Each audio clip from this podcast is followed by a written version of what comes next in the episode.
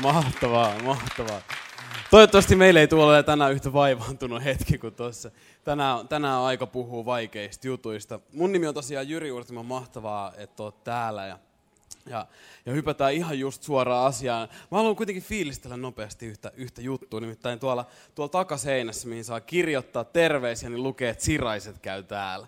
Ja tällä hetkellä Siraiset, voitteko nostaa tämän kädet ylös. Meillä on kokonainen melkein perhe paikalla, Siraisia. Mä oon mahtavaa. Mä haluan erityisesti fiilistellä. Elisa on tullut käymään Suomessa. Elisa on yksi meidän, meidän niin kuin avainnuoria ja, ja Elisa on lähdössä takas, takas Ruotsiin vähän opiskelemaan raamattua ja muuta. Joten mahtavaa reissua. Terve menoa ja, ja, ja tervetuloa takas jo valmiiksi. Ja mulla on sanottu aina, että Elisalle, että sulla on koti ottamassa täällä, että me halutaan, että sä tiedät, että, että, täällä ollaan ja odotetaan vaan sitä, että sä tulet takaisin ja tuot ne lahjat, mitä sä saat sieltä Ruotsista tänne. Joten kiva, että oot täällä. Tsemppii huomiseen reissuun.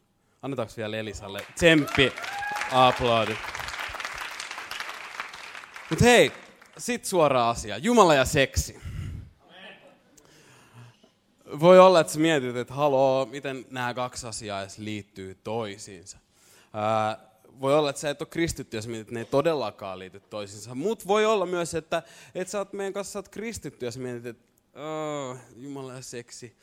Mä en ole ihan varma, liittyykö ne toisiinsa. Me ollaan oltu kristittyinä aika taitavia siinä, että me ollaan erotettu Jumala jostain semmoisista asioista, joita hän, jotka hän on alun perin luonut. Me ollaan, me ollaan tehty raja-aitoja. Me ollaan ollut, oltu jonkin verran konservatiivisempia ja uskonnollisempia kuin Jumala itse. Totuus on nimittäin se, että, että Jumala on luonut seksi. Jumala on seksin puolella sä, joka oot naimisissa, Jumala haluaa, että sä harrastat seksiä, Jumala haluaa, että sä harrastat enemmän seksiä, Jumala haluaa, että sä nautit seksistä. Jumala on seksin takana.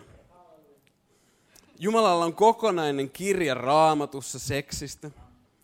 Se ei ole pelkästään joku kuva Jeesuksesta ja seurakunnasta, vaan se on kuva siitä itsestään. Ja joka kerta, kun me tullaan yhteen, me nostetaan meidän kädet ylistykseen, palvontaan, niin me ylistetään Jumalaa, joka on muun muassa luonut seksin. Meillä ei voi olla seurakuntaa, jossa me vältellään puhumasta joistain aiheista, joiden takana Jumala itse on, jotka Jumala itse on luonut. Joten, joten nyt on aika aloittaa keskustelu. Sä voit avata sun raamatun eka Mooseksen kirjaa lukuun kaksi. Ensimmäinen Mooseksen kirja luku kaksi just päästiin Genesiksestä eroon ja täällä ollaan taas. Ai vitsi. Ei voi mitään, tällaista se vaan on. Hei, muutama juttu ennen kuin, ennen kuin lähdetään lukemaan. Ensinnäkin, niin kuin Markus sanoi, tämä on keskustelun avaus. Koko tämä kolme viikkoa, mitä me saadaan viettää yhdessä, on vain pintaraapas. Tämä on keskusteluavaus. Tämä ei millään tavalla tule vastaamaan jokaiseen sun kysymykseen, mitä sulla on tästä asiasta, vaan, vaan tämän on tarkoituskin vaan ikään kuin tsempata sua puhumaan, olemaan avoin, olemaan rehellinen ja, ja, ja, ja myös mahdollisesti etsimään pienryhmä, jossa voit jatkaa näitä keskusteluja. Juttele sun kaverille ja, ja, ja niin edespäin. Toisekseen mä haluan, että sä tiedät, että jos sä oot täällä isä tai äiti ja sulla on, sulla on varhaisnuori, sulla on teini-ikäisiä, niin ne on turvassa meidän kanssa, joten ne voi ihan rohkeasti istua täällä salissa nämä kolme viikkoa. Ne todennäköisesti tietää näistä jutuista, mistä me tullaan puhumaan, joten, joten ei, ei hätää. Mä kuulin, että, kuulin, että babysuhessa, hei vaan babysuhelaiset, jotka on tuolla ylhäällä tällä hetkellä, siellä oli kuulunut viime tilaisuuden aikana jotain, mitä siellä Pietu oli sanottu? Niin, yksi lapsi kysyi, että mikä on seksi? Meillä tulee jostain perheneuvonnasta suojelusta vielä sanomista tämän, tämän, näiden viikkojen aikana.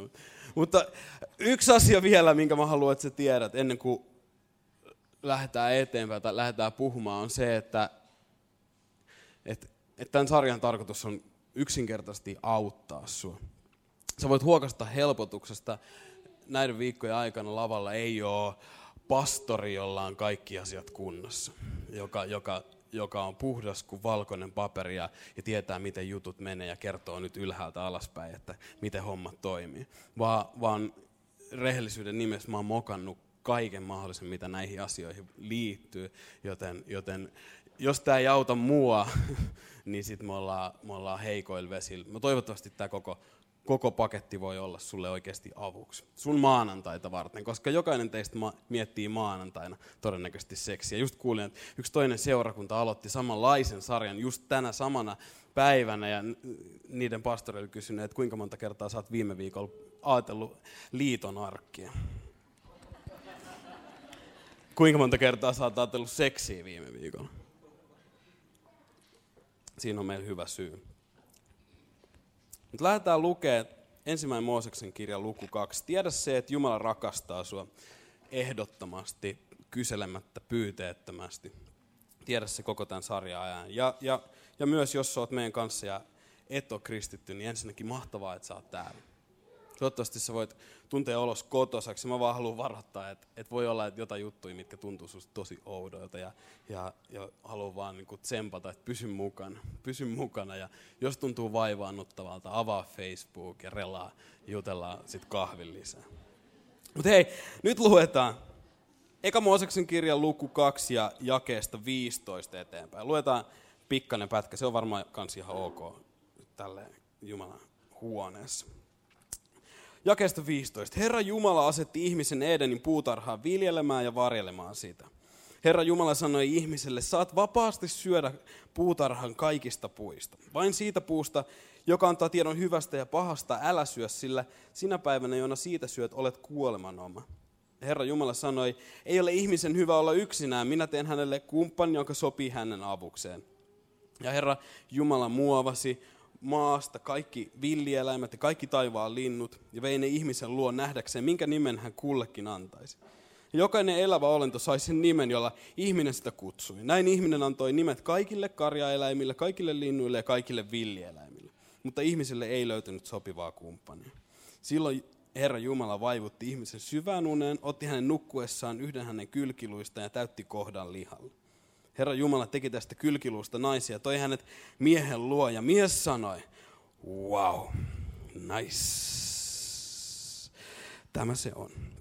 Tämä on luu minun luustani, liha minun lihastani. Naiseksi häntä sanottakoon, miehestä hänet on otettu.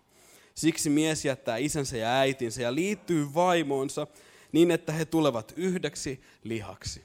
Siinä on, rakkaat ystävät, ensimmäinen maininta seksistä raamatussa ollaan me päästy jo sivulle kolme.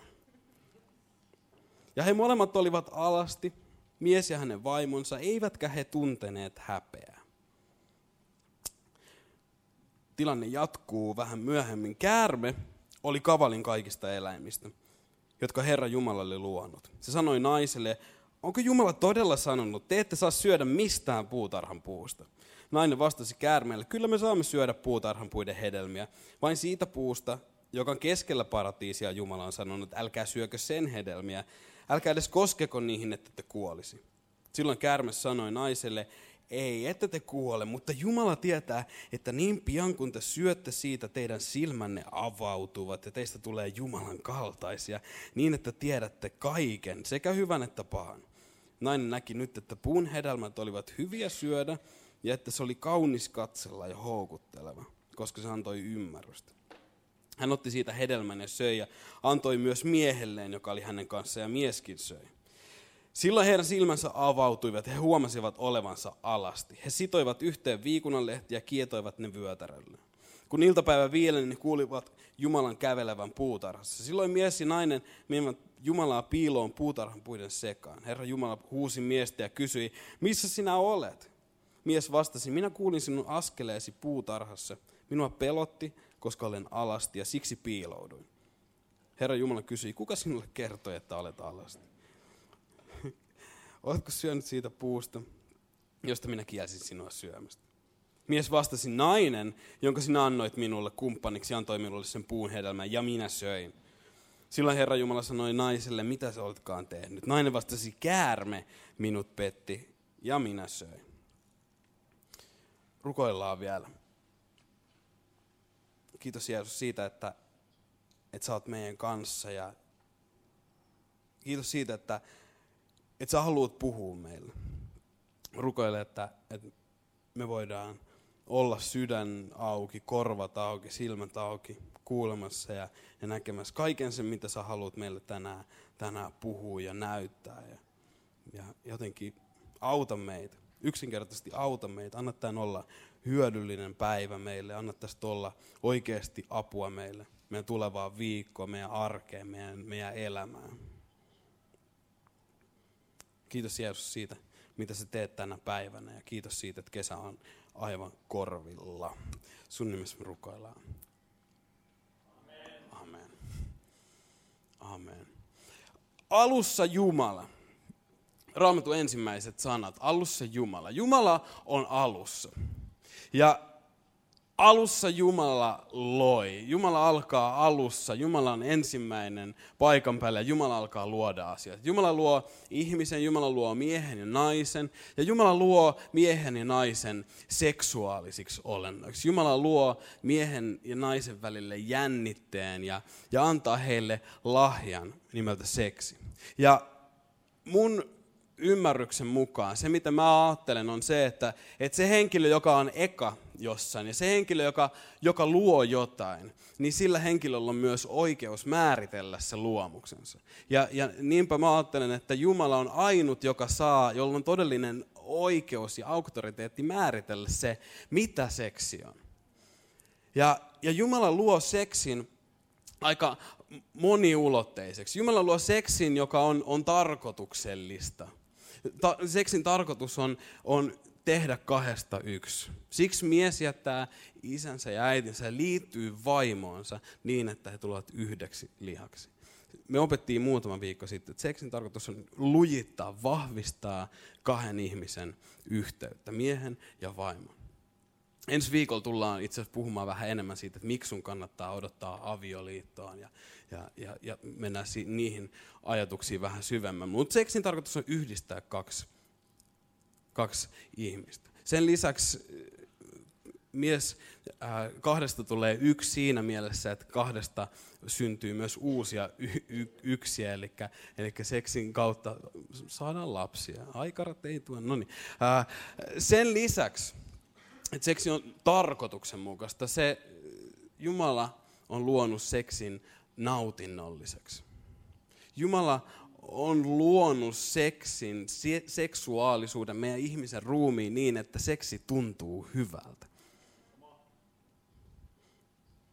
Jumala on hyvä Jumala, joka haluaa antaa hyviä asioita lapsilleen. Uskotko tämän? Jumala on oikeasti hyvä ja haluaa antaa hyviä asioita jokaiselle. Sen takia mä uskon, että Jumalan tarkoittamalla tavalla seksi tuntuu fyysisesti tosi hyvältä. Sen lisäksi, että et seksi on tarkoituksellista ja, ja tuntuu hyvältä, nautinnollista, niin seksi on Jumalan luomisen mukaan myös hengellistä. Nyt jos sä et ole kristitty, niin, niin pysy vielä vähän aikaa mukana. Mutta kun Jumala luo jotain, Jumala antaa lahjan miehen ja vaimon välille.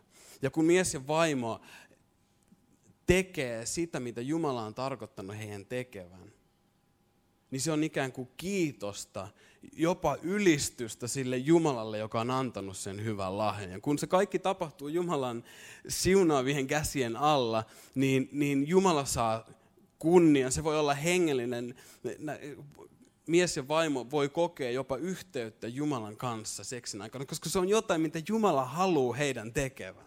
Jumala haluaa, jos olet naimisissa harrastamaan, että teidän seksi-elämä voi olla hyvää.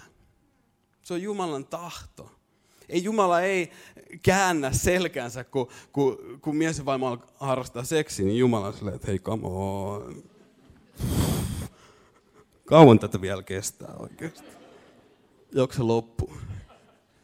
Ei tietenkään, ei tietenkään. Jumalan tarkoitus on se, että näin tapahtuu. Mutta kuitenkin me tiedetään kaikki jo tässä vaiheessa, että asiat ei mene aina näin. Siinä maailmassa, jossa me eletään, asiat ei mene aina näin. Käärme luikertelee kuvaan ja, ja muuttaa tilanteen aika lailla. Mä haluan, että sä tiedät muutaman asian meidän vihollisesta. Saatana tulee käärmeen muodossa paikan päälle.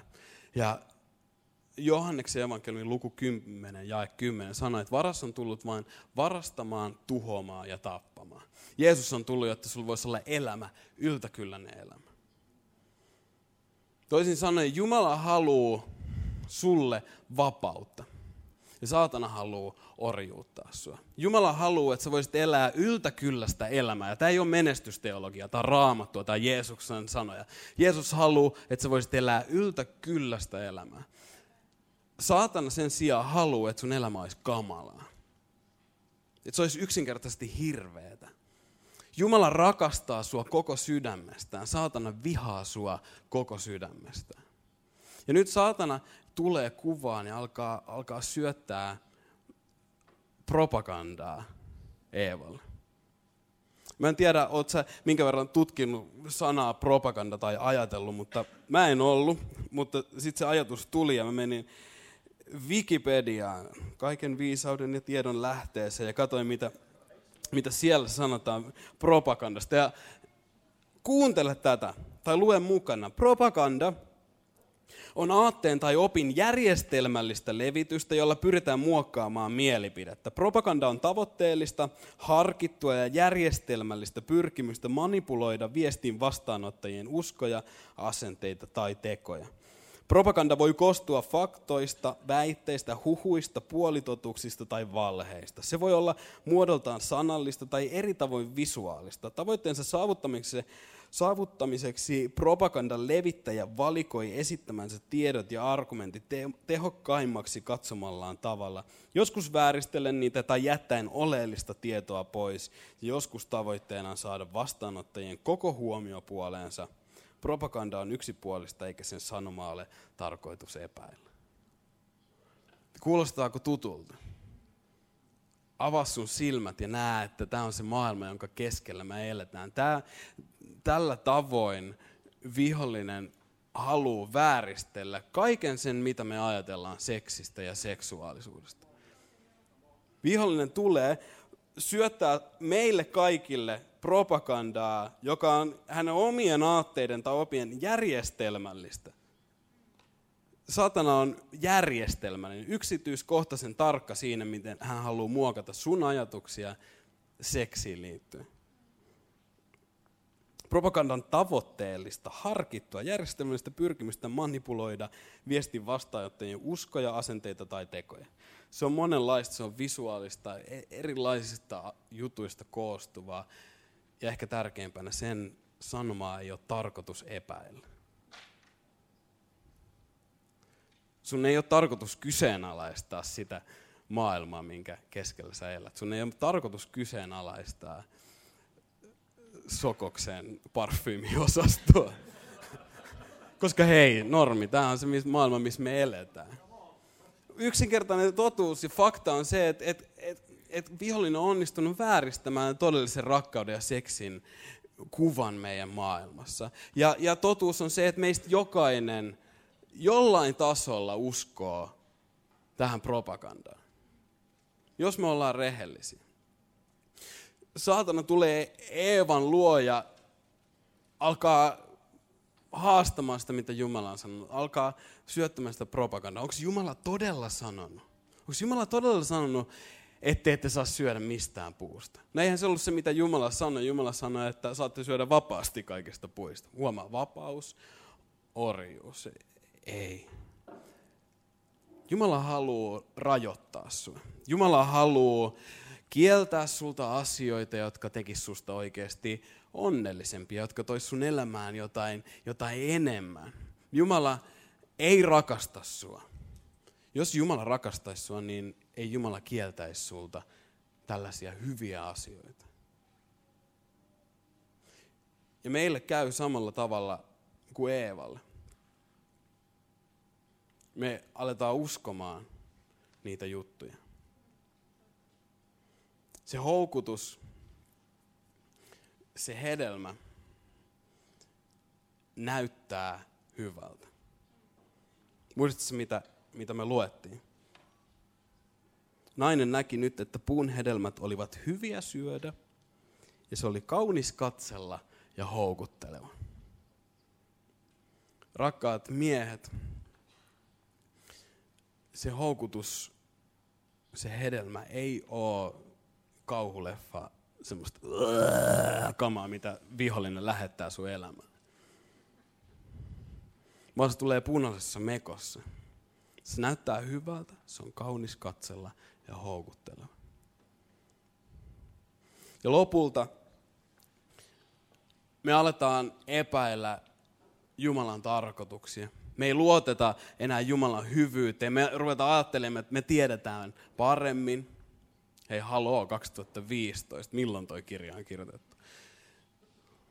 Ja me uskotaan, että Jumala haluaa pidättää meidät jotain, mikä tekisi meistä onnellisempia. Ja sitten me aletaan toimia sen mukaan. Ja silloin seurauksensa.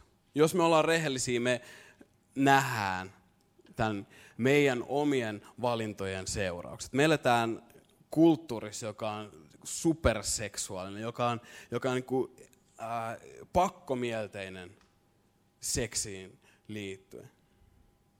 Seksistä on ikään kuin tullut palvonnan kohdassa, nostettu jalustalle. Ja aina kun ihminen alkaa palvoa luojan sijasta luotua, niin on tasan varmaa, että myös ihmisiä sattuu siinä samalla. Meillä tämä kulttuurissa, jossa pornoriippuvuus on arkista, joka on normaalia. Ihmiskauppa, hyväksikäyttö. Nämä ei ole mitenkään harvinaisia asioita, vaan kaikki vaan on seurausta siitä, että me ollaan haluttu toimia niin kuin, niin kuin me halutaan. Ja, ja mä haluan, että sä ymmärrät, että, että tämä koskettaa meitä kaikkia. Tämä sarja ei ole hulluille ja pervoille, joilla on ongelmia, vaan, vaan tämä koskettaa meitä joka ikistä. Me eletään tässä maailmassa. Toinen vaihtoehtoinen reaktio, mitä, mitä tästä on seurannut, on se, että seksi nähdään likasena ja inhottavana asiana. Et seksi ei olekaan Jumalan antama lahja, vaan seksi on syntiä, likasta, vältettävää, jotain inhottavaa. Monille aviopareille seksi on ikään kuin välttämätön paha, jota pitää sietää. Ja taas kerran ollaan ajauduttu harhaan siitä, mitä Jumala alun perin tarkoitti. Jumala luo seksin seksuaalisuuden, joka on vailla häpeää. Nainen ja mies on toistensa edessä alasti, täysin avoimena – eikä he tunteneet häpeää. Vihollisen propagandan, meidän tottelemattomuuden seurauksena puhtauden tilalle on tullut häpeä. Kaikkien aikojen houkutus ja ansa. Vihollinen houkuttelee meidät kiinnostavilla jutuilla ja, ja me lähdetään mukaan. Ja me vähän aikaa voidaan nauttiikin meidän kapinoinnista ja meidän synnistä. Mutta lopulta jossain vaiheessa tulee aina se hetki, että samalla tavalla kuin Aatomin ja Eevan silmät aukeaa, he ei näkään jotenkin omaa Jumalan kaltaisuutta ja vapauttaa ja sitä, että ne on saanut niin paljon enemmän, vaan ne näkeekin, että, että, että tuli tehty iso, iso, iso virhe. Ja Aatemi ja Eeva alkaa piiloutua Jumalat, ne yrittää peitellä omaa alastomuutta ja me ollaan tästä ihan yhtä lailla osallisena. Häpeä on tullut tilalle. Ehkä sua hävettää tällä hetkellä paljon kaikki se, mitä, vaikka et mitä kuvia sä oot kattonut viime, viime päivinä netistä. Ja sä ajattelet, että no Ehkä on helpompi, että ei vaan puhuta tästä. Ehkä sua hävettää se, mitä sä oot tehnyt sun tyttö- tai poikaystävän kanssa. Ja sun ää, päässä on vaan ääni, että että ei puhuta tästä. Ehkä sua hävettää ne ajatukset, mitä sä elättelet. Ei vaan puhuta tästä. Koska sua hävettää niin paljon. Uskon, että häpeä on yksi vihollisen suurimpia juonia jotta me ei puhuttaisi, jotta me elettäisiin sen häpeän kanssa lannistuneena, hä, niin valmiiksi hävinnein. Voi olla, että sen häpeän seurauksena sä oot alkanut selitellä sun syntiä. Come on, hei Jyri, nyt jotain rajaa. Mä oon kaksikymppinen jätkä. Mitä sä kuvittelet? Come on. Me oikeasti rakastetaan toisiamme tosi paljon. Me ollaan seurusteltu ties kuinka kauan. Come on, älä nyt viitti. Tai sitten me aletaan peitellä meidän syntiä. Me tiedetään, että me yritetään peitellä, niin se auttaa meitä ihan yhtä paljon kuin se, miten Aatami ja Eeva yrittää peitellä jollain lehdillä omaa alastomuutta. Jos me yritetään tehdä itse itsestämme puhtaita, niin se auttaa meitä ihan yhtä paljon kuin Aatami ja Eevan yritykset peitellä omaa alastomuutta ja häpeää. Me tarvitaan apua. Tämän sarjan tarkoitus ei ole tuoda sulle lisää häpeää ja syyllisyyttä, että sä nyt kävelet täältä niin kuin allapäin pois, että ei tästä taida tulla mitään, vaan, vaan totta kai ensisijaisesti mä haluan osoittaa sua ratkaisua kohti. Kysymys kuuluu, että mikä, mikä avuksi. Johanneksen evankeliumissa luvus kahdeksan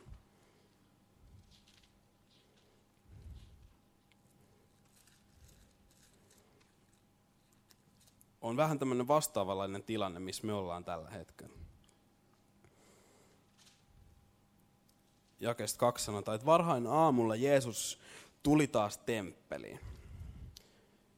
Hänen luokseen kerääntyi ihmisiä suuri joukko, niin hän istuutui ja opetti heitä.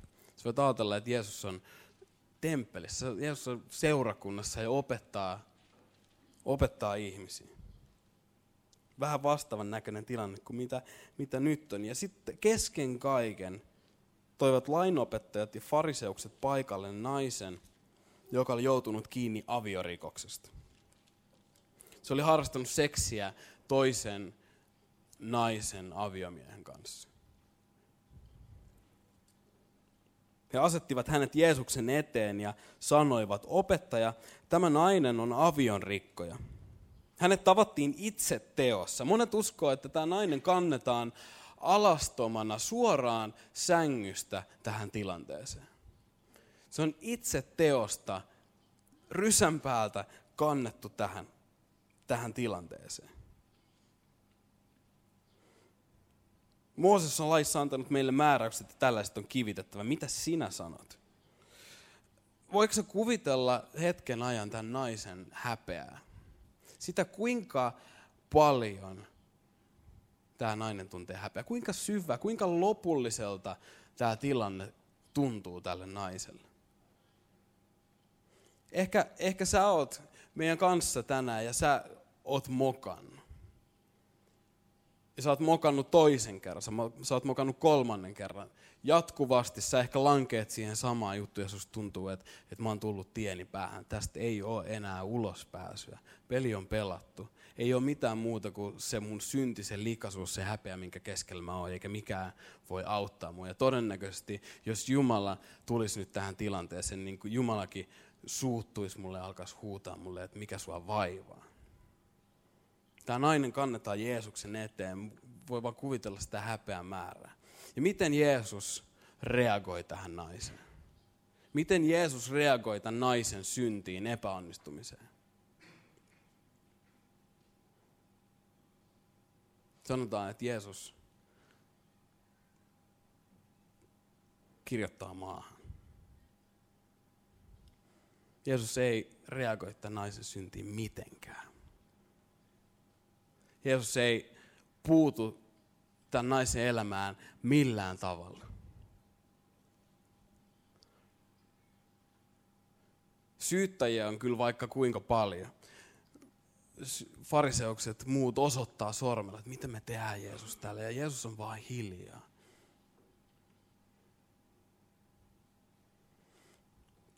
Fariseukset tiukkaa vastausta Jeesus suoristautuu ja katsoo näitä, näitä, näitä tyyppejä ja sanoo, että se teistä, joka ei ole tehnyt syntiä, heittäköön ensimmäisen kiven. Ja sitten Jeesus kumartuu taas ja kirjoittaa maahan. Jeesuksen sanat kuultuaan he lähtivät pois yksi toisensa jälkeen, vanhimmat ensimmäisenä.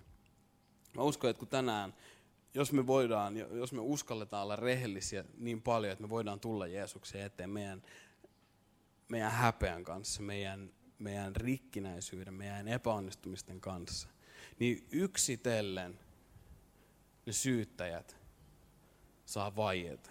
Yksitellen syytökset häviää. Ensimmäisenä ne vanhimmat. Ensimmäisenä ne, joilla on eniten valtaa, eniten voimaa, eniten painoarvoa. Ensimmäisenä lähtee ne. Lopulta käy niin, kun käy tämän naisen kohdalla. Kansan keskelle jäi vain Jeesus ja nainen. Toivottavasti tänään me voidaan päätyä sellaiseen tilanteeseen, missä on jäljellä enää sinä ja Jeesus. Ja mitä sitten?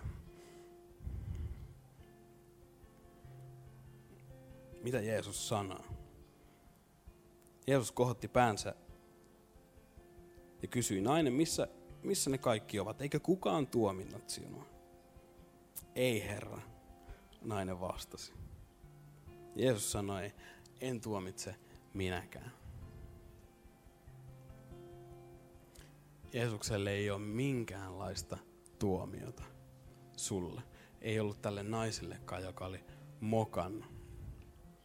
Jeesus sanoo, että mä en tullut maailmaan sitä tuomitsemaan, vaan sen pelastamaan. Kun sä tuut Jeesuksen eteen sellaisena kuin sä oot, sun häpeän, sun epäonnistumisen, synnin, sun seksuaalisen sekavuuden kanssa, niin Jeesus haluaa pelastaa sut. Jeesus haluaa auttaa sua. Eikä vaan, vaan pelastaa, vaan Jeesus haluaa tehdä vielä enemmän. Jeesus sanoi tälle naiselle, että en tuomitse minäkään, mene, äläkä enää tee syntiä. Nyt Jeesus ei sano tälle naiselle, että me ja koittaa elää paremmin. Me ja paranna sun tapas. Me ja varon nyt, ettet vaan enää mokaa. Jeesus ei halua, että tämä nainen kävelee Jeesuksen luota pois niin, että tästä päivästä eteenpäin minä aion tehdä vähän töitä mun puhtauden alueella. Ei. Jeesus sanoo, että mene. Sä voit mennä nyt. Sä voit mennä. Sä oot vapaa. Sä oot vapaa. Ja mitä jos, mitä jos nyt me tehtäis tämä asia niin kuin mun isä on tarkoittanut. Sillä tavalla, että sä voit välttää syyllisyyden, sä voit välttää häpeän, sä voit välttää turhat kivut. Sä oot vapaa menemään. Jeesus pelastaa tämän naisen ja Jeesus vapauttaa tämän naisen. Jeesus haluaa tehdä sitä ihan samaa jokaisen meidän elämässä. Jumala loi ihmisen puhtauteen, jossa seksuaalisuuden alueella tilanteet oli vailla häpeää.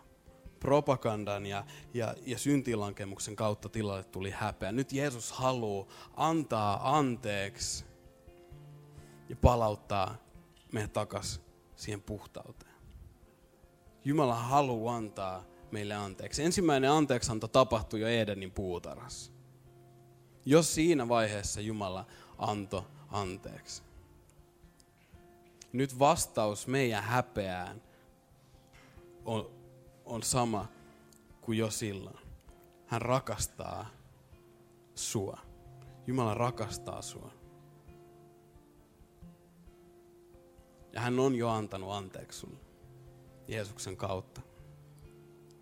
Sä voit rohkeasti tulla Jeesuksen eteen, sä voit saada anteeksi. Jumalan käsittämätön rakkaus, Jumalan armo, ansioton rakkaus. Se ei riity suhun, vaan se on Jumalan ikään kuin käsittämätön hyväksyntä riippumatta sun tekemisistä. Se armo antaa sulle rohkeuden olla alasti Jumalan edessä. Et Jumala, sä näet tämän kaiken. Kiitos, että sä et tuomitse mua, sä et hylkää mua, vaan sä haluat auttaa mua. Ja se sama armo auttaa sua jatkamaan eteenpäin. Se sama arvo, armo auttaa sua elämään jokaisen päivän puhtaan jos sä luulet, että tämä on jotain outoa höpinää, niin tämä on raamatussa. Kuuntele vielä tämä ja sitten sit ruvetaan rukoilemaan. Tiitoksen kirjeessä Jumalan armo on näet ilmestynyt pelastukseksi kaikille ihmisille. Jumalan armo on ilmestynyt pelastukseksi kaikille ihmisille. Ei meidän yrittäminen, ei meidän onnistumiset. Ja se kasvattaa meitä. Jumalan armo on ilmestynyt pelastukseksi ja se kasvattaa meitä. Lepää siis Jumalan armossa, älä sun omassa yrittämisessä, sun omissa voimissa. Vaan sä voit heittäytyä Jumalan käsivarsille. Se kasvattaa meitä hylkäämään jumalattomuuden ja maailmalliset himot ja elämään hillitysti, oikeamillisesti ja Jumalaa kunnioittain tässä maailmassa. Jumalan armo, ei meidän voimat. Jumalan luona sä voit löytää vapauden orjuuden sijaan. Jeesuksen kautta saat totuuden propagandan sijaan. Jeesuksen luona saat puhtauden häpeän sijaan. Noustaan yhdessä ylös ja rukoillaan.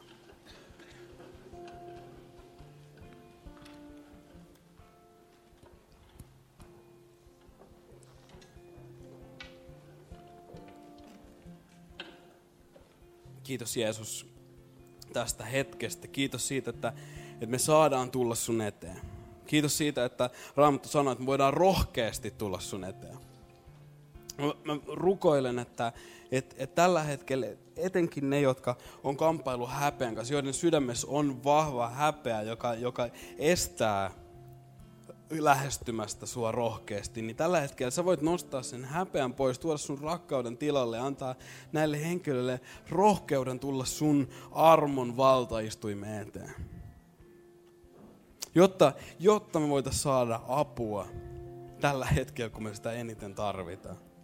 Jeesus, mä rukoilen, että sä voit vapauttaa, vapauttaa meitä, joille, joille häpeä on niin kuin arkipäiväinen asia, joka joka on läsnä. Anna anteeksi meidän synnit. Kiitos siitä, että sä et tuomitse meitä. Kiitos siitä, että, että sun rakkaus antaa meille myös voiman elää tätä elämää puhtaana. Sua seuraten. Kiinnitä, kiinnitä tässäkin asiassa meidän katse suhun, Jeesus. Älä anna meidän elämässä olla mitään osa-aluetta, missä me luotettaisiin itteemme, vaan anna, anna meidän luottaa meidän seksuaalisuus sulle, Jeesus mä, mä pyydän, että sä voit tehdä meidän sydämessä sen, että me nähdään, että et, et sä rakastat meitä ja sä oot luonut seksuaalisuuden ja seksin kauniiksi, puhtaaksi asiaksi, joka on hyvä lahja meille. Mä rukoilen, että et, et, et se saa olla meidän perspektiivi. Me voidaan siitä näkökulmasta tehdä meidän valintoja tässä elämässä, näillä alueilla. Auta meitä, Jeesus. Auta meitä. Myös jos oot meidän kanssa, sä et tunne Jeesusta. Jeesus, sä et ole tähän päivään mennessä tuntenut Jeesusta. Tai sä oot ehkä halunnut, että sä haluaisit tulla uskoon, mutta sä et tiedä, että riittääks sun voimat, riittääks sun usko. Niin Jeesus on kuollut sun syntien puolesta. Jeesus tuli sua varten maan päälle. Jeesus tuli pelastamaan myös sua.